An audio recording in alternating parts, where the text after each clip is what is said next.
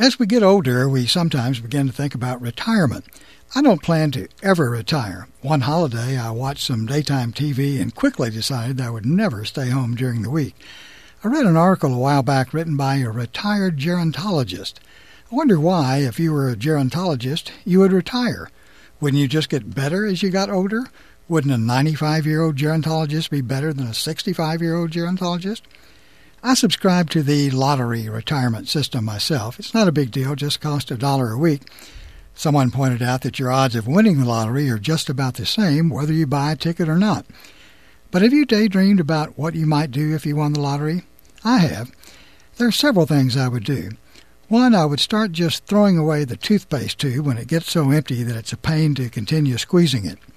Two, I would just throw away soap slivers when they get so small that I drop them in the shower.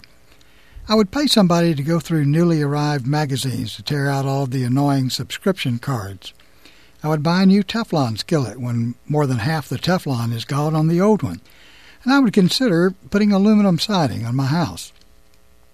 I can't remember that I ever won an award, but there are some awards that you really don't want to win. I remember reading once that Elvis had been named that year's most successful dead entertainer. That's not a coveted award. Have you noticed that people celebrate Elvis's death and not his birth? That's odd because his death was very unspecial. Elvis created some really great music, but if someone put a gun to my head and demanded to know my favorite Elvis movie, I guess my silence would be deadly.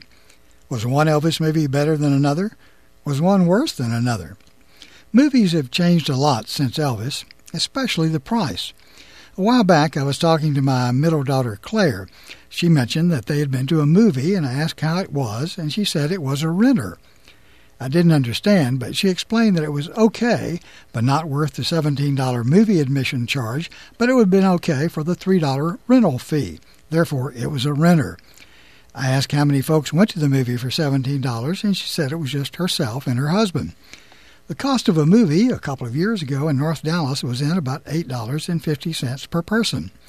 This made me think of the cost of a movie back in the 50s when we went to the Palace Theater on Railroad Street in Marlin, next door to the Falls Hotel.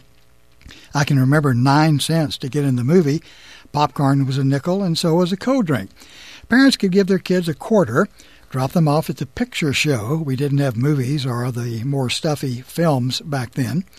Let them have a Coke and popcorn and get six cents back in change. And they would ask for the change. From 9 cents to $8.50 is an increase of 94 times. Wow. What else has increased so dramatically in the last 50 years? Ice cream cones used to be a nickel, now they're about $1.75. That's 35 times as much.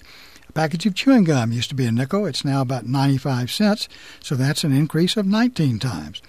I'm guessing that cars are about eight times as expensive as they were in the 50s, houses about 10 times as expensive. I think we all should have bought a picture show back in the 50s and just held on.